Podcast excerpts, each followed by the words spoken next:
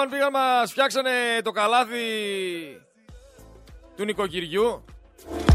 Εγώ λέω να φτιάξουν το καλάθι των ανοικοκύρευτων. Θα έχει μέσα, ξέρεις, πίτσες, θα έχει υλικά για τόστ, θα έχει πατατάκια, κρουασάν, σοκολάτες, τέτοια πράγματα. Κάνα φυλάδιο από κανένα φασφουτάδικο. Κανονικά τέτοιο καλάθι. Γιατί πλέον οι Έλληνες, άμα το έχετε πάρει πρέφα, δεν έχουν χρόνο να μαγειρέψουνε. Απλά καταναλώνουνε. Καταναλωτές μας κάνανε. Για το σκηνικό που έγινε με τους Αριανούς κάτω στην Αθήνα, θέλω να πω ότι σίγουρα δεν φταίνε οι οπαδοί. Θυμάμαι όταν πήγαμε εκεί πέρα στην Dortmund να δούμε τον Μπάοκ, πώς μας μιλούσαν οι αστυνομικοί οι Γερμανοί. Με σεβασμό, με ευγένεια. Μας πήγανε μέχρι το γήπεδο χωρίς να συμβεί τίποτα, χωρίς να πειράξουν κανέναν. Εντάξει, άμα ήσουν κανένας σκάφρος, κανένα τρόλ και έκανες πρόβλημα, θα έβλεπες απέναντί σου ότι λειτουργεί σωστά η αστυνομία. Αλλά έκαναν τη δουλειά τους άψογα, γιατί κανένας δεν προκάλεσε. Αυτό πάει να πει πολιτισμός. Εδώ στην Αθήνα και γενικά στην Ελλάδα συμβαίνει κάτι πολύ διαφορετικό. Τους οπαδούς συγκεκριμένα τους αντιμετωπίζουν ως δεύτερης κατηγορίας ανθρώπους. Αν θέλεις να ταξιδέψεις με την ομάδα σου, να πας να τη δεις, να την καμαρώσεις, να χειροκροτήσεις, να φωνάξεις γκολ, το πιο πιθανό είναι να φας ξύλο χωρίς λόγο. Το έχουμε δει πολλές φορές το έργο με κλοπιές στα κεφάλια, με δακρυγόνα και πάει λέγοντας. Και όχι τίποτα. Το ξεκινάει η αστυνομία και είναι λογικό όταν αρχίζει ο άλλος να σε δέρνει να εξαγριώνεσαι και να μην είσαι ήρεμος άνθρωπος. Ποιος άνθρωπος μπορεί να κάτσει ήρεμος να τη φάει; Έναν βρείτε μου. Όλα αυτά συμβαίνουν γιατί ως πολίτης κάνεις κάτι αυτονόητο. Κάνεις μια εκδρομή μέσα στη χώρα, τη δική σου, για έναν ποδοσφαιρικό αγώνα. Αλλά από ό,τι φαίνεται ήταν, είναι και θα είναι ανεπιθύμητη στην πρωτεύουσα της Μπανανίας οπαδοί από θεσσαλονικές ομάδες. Και σε αυτά τα πράγματα δεν χωράνε χρώματα. Είναι γεγονός αυτό.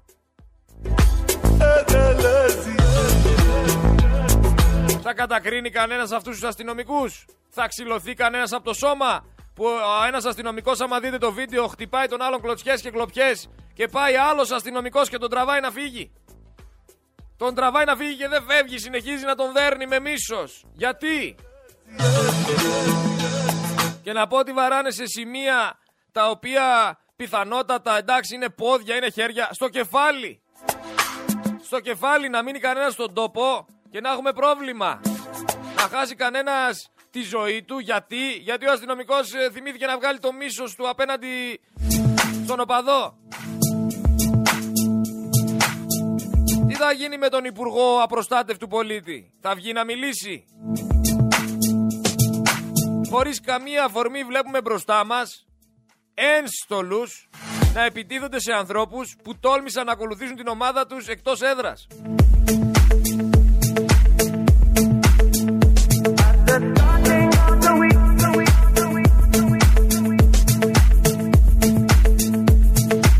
Για να μην πω, εγώ είμαι παοξής, το έχουμε δηλώσει. Για να μην πω ότι αποκάλυψαν οι Αριανοί ότι οι συγκεκριμένοι αστυνομικοί προκαλούσαν και βρίζαν αυτόν τον νεκρό οπαδό του Άρη, τον Άλκη, για να μπορέσουν να τους εκνευρίσουν και να ξεκινήσουν αυτή τα επεισόδια για να συνεχίσει μετά το ξύλο. Προκαλούσανε τους οπαδούς του Άρη και τους λέγανε πράγματα τα οποία δεν λέγονται για τον νεκρό οπαδό τους αυτόν τον Άλκη Καμπανό. Αυτά σας τα λέω για να καταλάβετε η ελληνική αστυνομία, συγκεκριμένα τα ΜΑΤ, πώς λειτουργούν απέναντι στους οπαδούς. Το έχω ζήσει σε πρώτο πλάνο, το ξαναλέμε στο ΑΚΑ, στον τελικό με τον Παναθηναϊκό, που ερχόταν ο, το, ο Ματατζής μπροστά μας και μας έλεγε Είστε Βούλγαροι. Ελάτε Βούλγαροι να σας. Ε, ελάτε Βούλγαροι, ελάτε Βούλγαροι. Αυτός δηλαδή δεν προκαλούσε. Αυτός δηλαδή τι ήθελε να υπάρχει στο γήπεδο τάξη; Αυτοί οι άνθρωποι δεν είναι ο καρκίνος αυτού του σώματος. Δεν θα έπρεπε να ξυλωθούνε. Αλλά δεν ενδιαφέρει κανέναν. Γιατί εδώ πέρα δεν έχουμε δημοκρατία. Εδώ επικρατεί η Χούντα.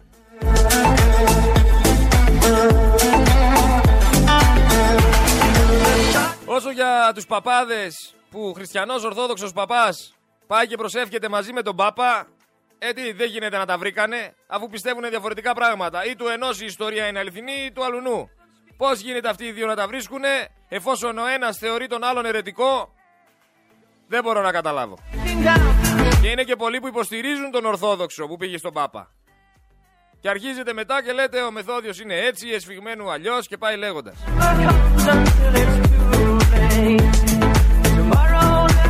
Για να μην πούμε για τα δακρυγόνα που φάγαμε στο τελικό κυπέλου, τα λιγμένα που αποτελούσαν παγκόσμιο ρεκόρ. Ατελείωτα δακρυγόνα. Ήταν 20.000 κόσμος στο ΆΚΑ, παιδάκια, μανάδες, πατεράδες. Πήγαν να γιορτάσουνε και φάγανε δακρυγόνα, κλαίγανε κάνα μισάωρο. Σε έναν αγώνα που έβλεπε τηλεοπτικά όλη η Ελλάδα. Πάλι δεν συγκινήθηκε κανένας. Πάλι υποκρισία. Πάλι δεν ασχολήθηκε κανένας. Πάλι φταίγανε οι οπαδοί. Οι ματατζίδες δεν φταίγανε. Και δεν λέω ότι δεν υπάρχουν ματατζίδες οι οποίοι μπορεί να είναι σωστοί. Δεν τους τσουβαλιάζω όλους. Αλλά έχω ζήσει σε πρώτο πλάνο καθάρματα.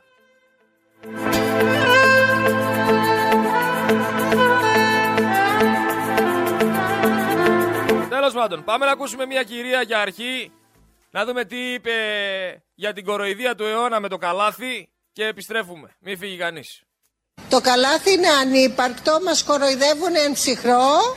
Τι εννοείτε, διευκρινίστε μου σας παρακαλώ, ότι δεν είστε ευχαριστημένοι από τις αγραφόμενες τιμές. Γενικώς ε, δεν είμαι ευχαριστημένη ούτε από τις τιμές, ούτε από το καλάθι. Το καλάθι δεν ξέρω για ποιο λόγο το βάλανε και τι ευελπιστούν σε αυτό το καλάθι αλλά νομίζω ότι είναι η κοροϊδία του αιώνα το καλάθι. Μάλιστα. Αποκλείεται. Πάλι καλά που το κατάλαβε η κυρία, γιατί εσείς ακόμα δεν το έχετε πάρει πρέφα. Και θα ξεκαθαρίσω για μια τελευταία φορά για αυτό το καλάθι, γιατί όσο ασχολούμαστε με αυτό το καλάθι, υποβιβάζουμε την νοημοσύνη μας. Υποτιμάμε την νοημοσύνη μας. Λοιπόν, το καλάθι αυτό είναι ένα τρικ του marketing, του Άδωνη μαζί με όλους αυτούς που κυριαρχούν στις αλυσίδες των σούπερ μάρκετ. Έκανε τον deal λοιπόν και να φεύγει στόκ προϊόν και να τα αγοράζει σε 3 και 5 λεπτά φθηνότερα ο πολίτης και να θεωρεί ότι είναι κερδισμένος από αυτό. Δεν χρειάζεται να ασχοληθούμε άλλο. Καλύτερα να κάνετε μόνοι σας την έρευνα αγοράς σας σε όποιο σούπερ μάρκετ πηγαίνετε και να αποφασίζετε ποιο είναι καλύτερο να αγοράσετε. Εδώ με στείλανε φασόλια, τα λεπτά τα φασόλια. Το κιλό κάνει 2,5 ευρώ.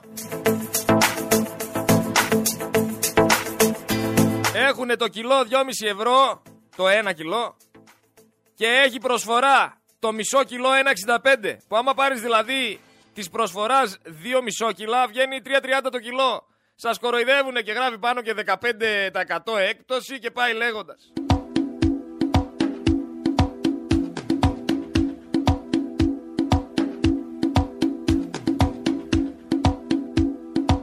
Και βγαίνει ο Πορτοσάλτε μετά και σου λέει για το Μαρινάκι βγήκε ένας αγχωμένος άνθρωπος με μεγάλη ταραχή για όλα αυτά που γίνανε στο Ολυμπιακός Παναθηναϊκός.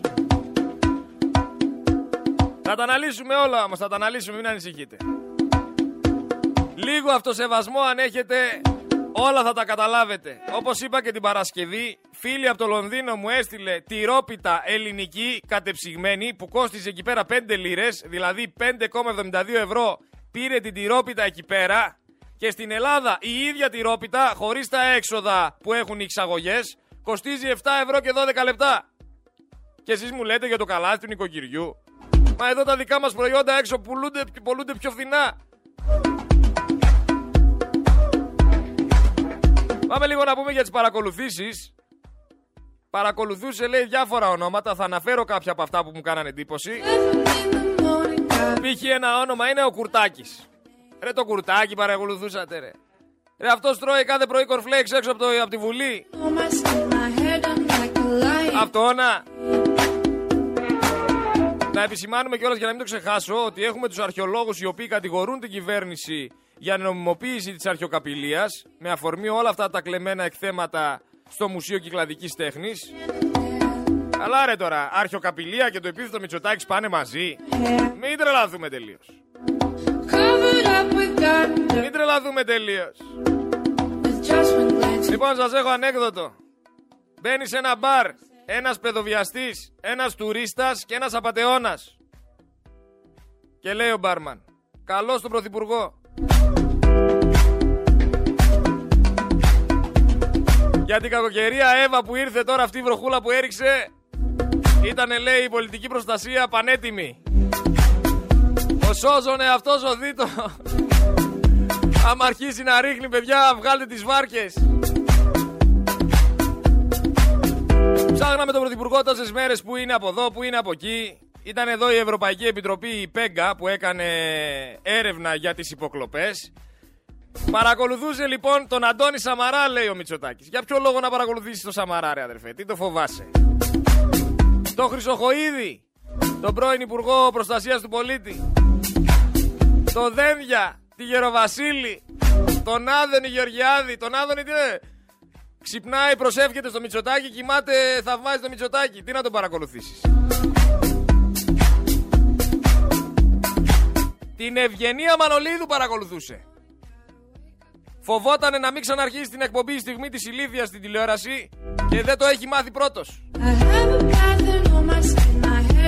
Το Κικίλια, την Παλατσινού. Το πήγαινε αναντρόγινο άμα δείτε. Το Λάκη Λαζόπουλο. Το Λαζόπουλο γιατί ρε φίλε; Να έχει σταματήσει πλέον να κάνει εκπομπή.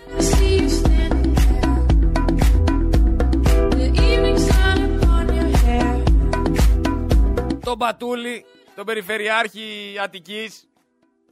Τον Πατούλη και τη γυναίκα του.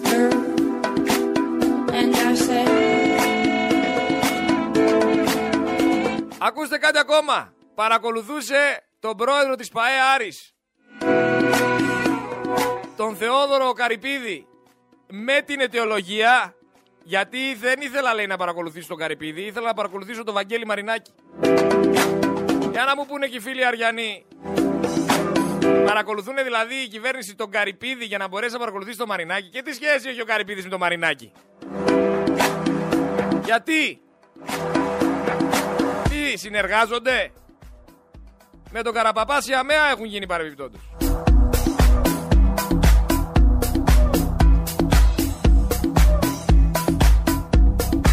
Και τη γυναίκα του. Έχει πολλούς.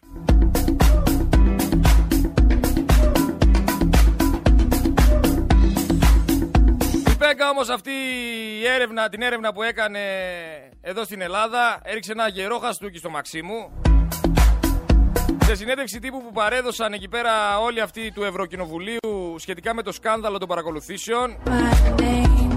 Το, από ό,τι καταλαβαίνω θα έχει πολύ μεγάλη συνέχεια όλο αυτό. Η εισηγήτρια ήταν ξεκάθαρη πάντως της Επιτροπής, η Σόφι Ιντφέλτ. Ξεπρόσιασε την κυβέρνηση λέγοντας ότι όλα τα στοιχεία δείχνουν στην κατεύθυνση πως πίσω από τις παρακολουθήσεις είναι άτομα των κυβερνητικών κύκλων. Και σε κάθε περίπτωση είναι και ο Δημητριάδης μέσα και όλοι οι συνεργάτες του. Δηλαδή μας το λέει ξεκάθαρα η συγκεκριμένη κυρία ότι πίσω απ' όλα είναι η κυβέρνηση. Κούλι, πες αλεύρι, η πέγκα σε γυρεύει. Ρε μήπως παρακολουθούσε τον Άδωνη για να μάθει πρώτος τις καλύτερες τιμές στα σούπερ μάρκετ; Να πάει πρώτος να τα πάρει.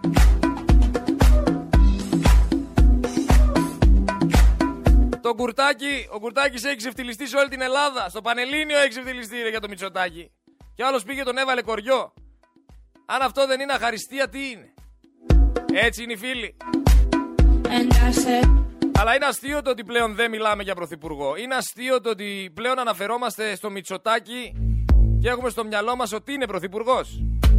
Στην ουσία μιλάμε για ένα πολιτικό ανθρωπάκι που νομίζει ότι η δημοκρατία είναι παιχνίδι, που νομίζει ότι τα ανθρώπινα δικαιώματα είναι παιχνίδι και τον έχουμε αφήσει τα Σαββατοκύριακα που δεν λείπει, δηλαδή στον ελεύθερό του χρόνο, να παίζει με εμά.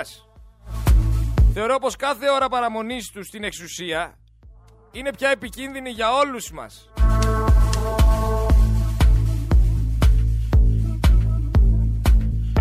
Καλά, για όλα αυτά τα κομματικά στελέχη τα μπλε κομματικά στελέχη που δεν αναφέρουν τίποτα για όλο αυτό που γίνεται και σε κομματικό επίπεδο και για όλες τις offshore που κυβερνάνε και για όλα τα ρεπορτάζ των μέσων μαζικής ενημέρωσης που είναι στημένα Θεωρώ πλέον πως είναι συνένοχοι όλοι αυτοί οι βουλευτές της Νέας Δημοκρατίας που δεν ανοίγουν το στόμα τους. Και ξέρετε πώς λειτουργούν οι συμμορίες. Επικρατεί ομερτά. Δεν ξέρω αν ξέρετε τι σημαίνει. Ομερτά. Γκουγκλάρετε το για να καταλάβετε τι σημαίνει. Δεν άκουσα, δεν είδα, δεν ξέρω. Έτσι είναι όλοι οι βουλευτές της Νέας Δημοκρατίας. Εδώ μιλάμε για απανοτά σκάνδαλα και κανένας δεν βγαίνει να μιλήσει, ρε. Ρε, πού είναι οι βουλευτές της Νέας Δημοκρατίας στη Βόρεια Ελλάδα, στη Μακεδονία, γιατί δεν βγαίνει κάποιος να πει κάτι. Αλλά εσείς φταίτε που τους ψηφίζετε.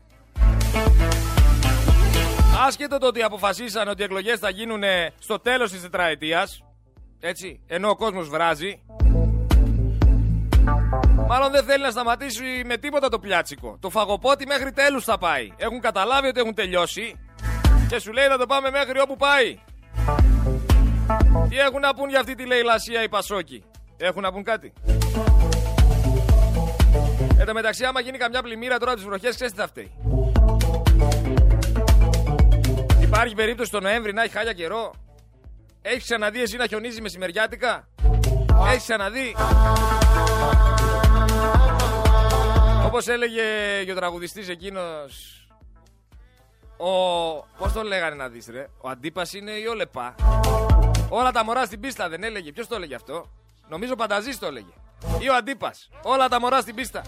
Πλέον θα λέει όλα τα μωρά στη λίστα. Ευγενία Μανολίδου παρακολουθείς Ρεκούλη Είναι δυνατόν Δηλαδή η της Ελλάδας δουλεύει για να παρακολουθεί την Ευγενία Μανολίδου Ρε να το μάθουν οι Τούρκοι και θα γελάνε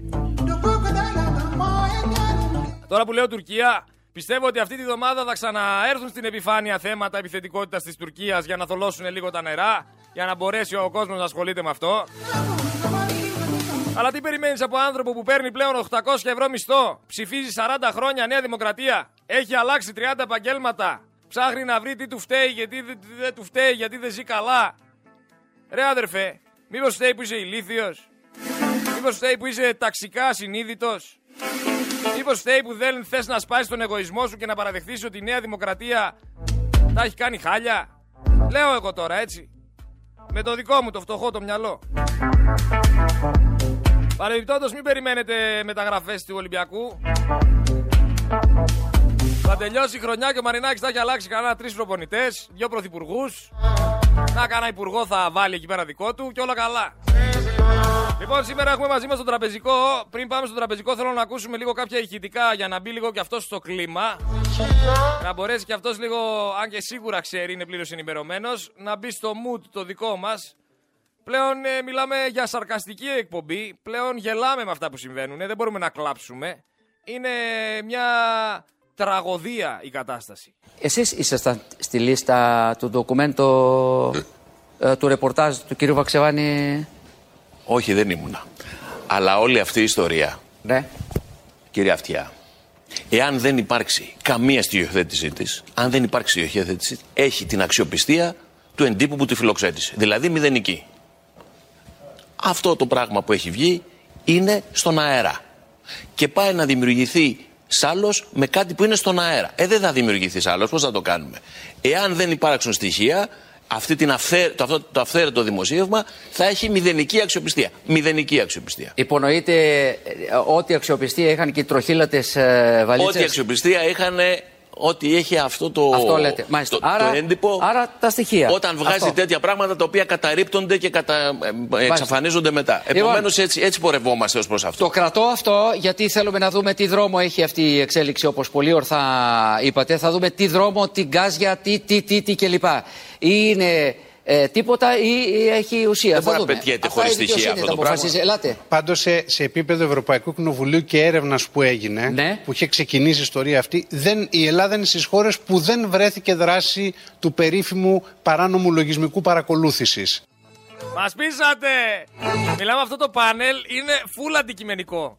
Δηλαδή, πού τους βρήκατε όλους αυτούς τους αντικειμενικούς και τους βάλατε εκεί πέρα; Εγώ θα έλεγα ότι θα έπρεπε να βγαίνουν πλυντήρια αυτιάς να μπορέσουν να ξεκαθαρίζουν τις καταστάσεις, ότι δεν υπάρχει θέμα παρακολούθησης στην Ελλάδα, ούτε χρησιμοποιήθηκε ποτέ το Predator. Πάμε να δούμε όμως λίγο και το μπουμπούκο μας. Τον πειράζει, δεν τον πειράζει; Εμένα αν με ρωτάτε, αν σου παρακολουθούν Γεωργιά το τηλέφωνο εσένα το δικό σου, για λόγους εθνικής ασφαλείας και η επιλογή είναι να- όταν το μάθεις και γίνεις έξαλλος και το ξέρουν τον Γεωργουλάπη και σταυρωθεί, να βγει και να γίνει πετσετάκι στην τηλεόραση και να Δεν διαλυθεί είπε και κανείς σε αυτό. πληροφορία. Όχι, θα Γιατί πω, με πα- δεν πειράζει. δεν θα πεις, γιατί η με πατρίδα παρακολουθείς. προηγείται του Γεωργιάδη. Τι να κάνουμε τώρα; Γιατί με Να τα παρακολου- κρεμίσουμε όλα επειδή θέλετε εσείς.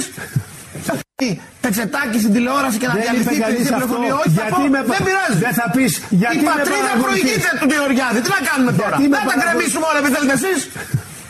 Τέλος. Μην του Ευχαριστούμε πολύ. εξηγήσει άλλο. Ναι. Πρώτη φορά Εγώ είναι. είπα ότι θα βγει ο Γεωργιάδης και να πει γιατί ρε φίλε με παρακολουθείς; Πες μου. Θα πεις γιατί Η με πατρίδα παρακολουθείς; προηγείται του Γεωργιάδη. Τι να κάνουμε τώρα; Γιατί με Να τα παρακολου- κρεμίσουμε όλα επειδή θέλετε εσείς; Είσαι ψεύτης, υποκριτής, μαζοχιστής, α- αντιπρόσωπος και υποκριτής. Γιατί θέλω να πάω στο δικαστήριο και να δικαστώ. Άσε ρε πονηρέ, επειδή είσαι ένα αλεπουδιάρα. Έχεις γίνει μεγάλη αλεπού εδώ. Άσε μας ρε Άδωνη τώρα, άσε μας ρε Άδωνη. Άσε μας και πολύ ασχοληθήκαμε μαζί σου. Πάρα πολύ ασχοληθήκαμε μαζί σου.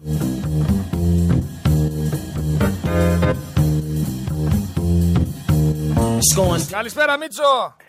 Καλησπέρα. Τι κάνεις, πώς είσαι; Εδώ υπάρχει μια παρανόηση. Οι παρακολουθήσεις δεν γίνονται για λόγους εθνικής ασφάλειας. Είναι σεξοπαρακολουθήσεις. Όταν παρακολουθούν την Ευγενία και την Παλατζίνου. Ε, και Είναι την σεξοπαρακολου- Κικίλια, και την Κικίλια. και την Κικίλια, ναι. Είναι σεξοπαρακολουθήσεις. Αλλά εμείς δεν το έχουμε κατανοήσει. Λες να έχει τέτοια βίτσια ο Πρωθυπουργός. Αν δεις τους συνεργάτες του, τι βίτσια μπορεί να έχει. Τι να πω, πάντως ο Μαρινάκης τα έχει πάρει στην κράνα μαζί του, να ξέρεις. Βγήκε χθες ο Βρέτζος και είπε ότι στην Ελλάδα έχει χούντα. Να Είναι το ακούσουμε; εκπρόσωπος του Ολυμπιακού. Το Τις ακού- άκουσες τις δηλώσεις. Το ακούμε λίγο το ηχητικό γιατί το έχω έτοιμο εδώ πέρα, θα το σχολίαζα στην πορεία και επιστρέφουμε Μίτσο, μη φυγείς. Το ελληνικό ποδόσφαιρο διοικείται από ένα φασιστικό παρακράτος που διέπεται από παρανομία και οργανωμένο έγκλημα. Αυτό βέβαια είναι λογικό όταν στα τελευταία τρία χρόνια λειτουργήσε μέσα στην κυβέρνηση ένα καθεστώς παρανομίας στο Μέγαρο Μαξίμου με επικεφαλή τον ε, Γρηγόρη Δημητριάδη και άλλα λαθρέα και παράνομα στοιχεία. Η ανοχή μας σε αυτήν την ανομία τελείωσε. Η προσωπική μου πρόταση είναι ο Ολυμπιακός να αποχωρήσει από το πρωτάθλημα και να διεκδικήσει στα δικαστήρια την κάθαρση του ελληνικού ποδοσφαίρου. Ευχαριστώ. Καλά το ότι μιλάμε για κάθαρση ελληνικού δοσφαίρου από τον Ολυμπιακό, κλαίω. Να σου πω κάτι. Γιατί ένα εισαγγελέας δεν καλεί το Δημητριάδη που δεν έχει πολιτική ιδιότητα ούτε βουλευτική ασυλία. Εγώ έχω άλλο ερώτημα. Είναι γιατί ο Δημητριάδης είναι στο απειρόβλητο; Τρία Αφού χρόνια είναι λέει. μέσα. Τρία χρόνια λέει αν τον άκουσες μέσα στο Μαξίμου. Δηλαδή είναι σαν να λέει ότι η Νέα Δημοκρατία είναι αυτό το καθεστώς. Ναι. Επίσης, Γιατί ο ο- Μαρινάκης δήλωσε και κάτι ακόμα, δεν ξέρω αν το άκουσες. Δήλωσε ότι έχει και άλλα πολλά, ξέρει και άλλα πολλά πα- για παράνομα στοιχεία και για καταστάσεις τις οποίες πρέπει να αλλάξουν και ιστορίες. Γιατί δεν καλεί ένας ανακριτής στο Μαρινάκη να το ρωτήσει, Κοίτα, Ποια ο είναι αυτά τα Μαρινάκης- παράνομα στοιχεία που ξέρεις, ρε αδερφέ; Ο Μαρινάκης έχει σχέση με το βαθύ κράτος της Αμερικής και επειδή συνεργάζεται με τη Ρωσία στη μεταφορά πετρελαίου και διαχειρίζεται και πλοία Ρώσων ολιγαρχών είναι πολύ φυσικό να τον παρακολουθούν. Εδώ δεν τους ενοχλεί ότι το Μάρτι του 20 κάνανε συμφωνία με την Παλαντήρ και, φαλα- και φακελώσανε 10 εκατομμύρια Έλληνες επίσημα το Μάρτι του 20 και βγήκε η Παλαντήρ το Δεκέμβρη του 20 μετά από 9 μήνες και αυτή το έβγαλε στη δημοσιότητα γιατί η σύμβαση ήταν απόρριτη. Ότι αν θα συνεχιστεί η παρακολούθηση του ελληνικού λαού ή όχι. Και βγήκε η κυβέρνηση όπως πάντα, η Πινόκιο της κυβέρνησης και είπαν όχι θα διακοπεί, ήταν μια εννιάμινη η Παλαντήρ. Ο ρόλος της είναι να φακελώνει. Τους λαούς την είχαν διώσει, τη διώξει από την Αγγλία με τις κλωτσές.